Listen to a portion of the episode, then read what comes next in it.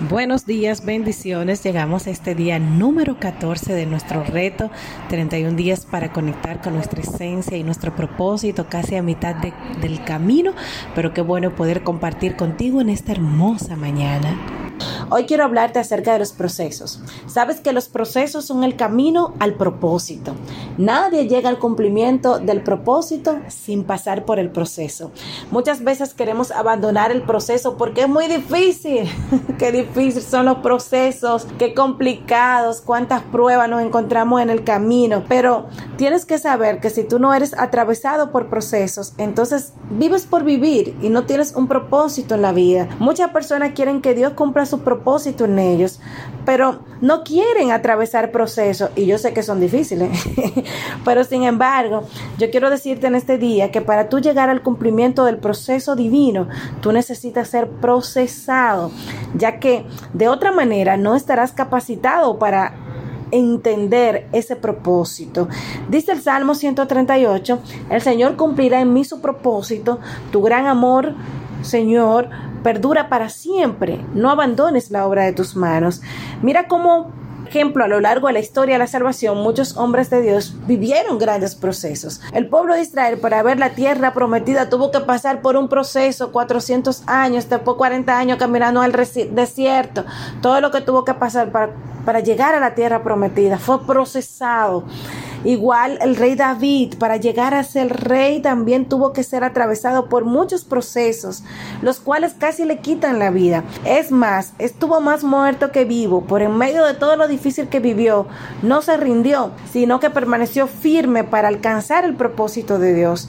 Tal cual es el propósito de Dios para ti, de la misma manera es el proceso. A veces luchamos por grandes cosas, pero nos olvidamos que tendremos que atravesar grandes procesos. Y hoy es el día donde yo quiero decirte a ti, no abandones el proceso, no lo abandones, porque ese proceso que estás viviendo no es más grande que el propósito de Dios. Es tiempo de que te sacudas de la tristeza, del desánimo, de las ganas de rendirte, de todo aquello que te hace mirar atrás y te enfoques en el propósito de Dios. El plan de Dios se terminará de cumplir en ti. Recíbelo en esta hora en tu familia, en tu matrimonio, en tu negocio, en tu trabajo, por lo que merezcas, sino porque Él te lo ha prometido. O sea, no es porque nosotros hayamos hecho, eh, eh, hayamos hecho algo para merecerlo, sino porque Dios nos lo ha prometido y Él te ama, Él nunca te va a desamparar porque Él no abandona, bendito Dios, la obra de sus manos. ¿Cuántas personas al ser introducidos en tremendos procesos a veces dan la espalda y, y, se vuelven atrás únicamente porque creen que no van a poder superar esos momentos de dificultad que están atravesando? Y ciertamente es verdad, solo tú y yo no vamos a poder, pero de la mano de Dios, de la mano del gran yo soy, todo lo vas a poder superar. ¿Qué importa? ¿Qué importa lo que digan los demás? ¿Qué importan las burlas, las calumnias? ¿Qué importa las críticas? ¿Qué importa todo lo que se levante contra ti?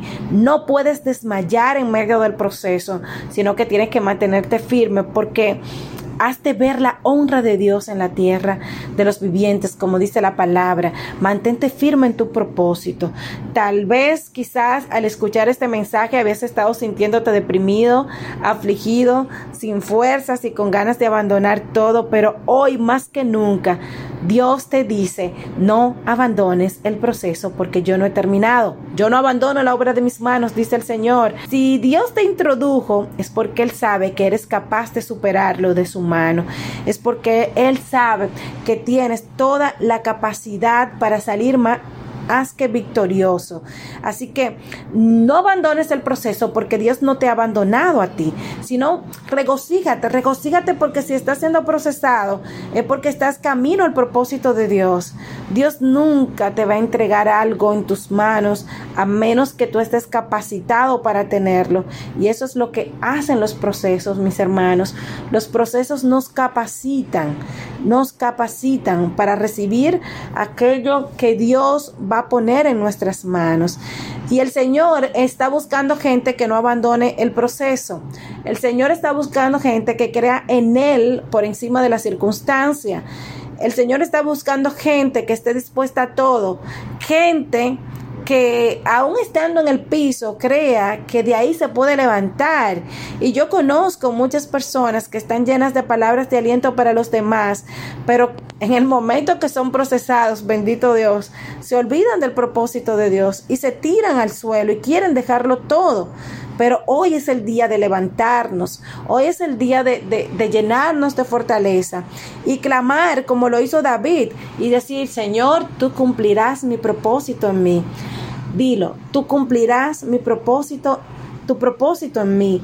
Si tú crees que ya todo estaba acabado, crees que, que ya no vas a encontrar una salida, yo quiero invitarte a que te tomes de la mano de Dios de la, tómate de la mano de Dios y sigas adelante porque Dios no ha terminado contigo.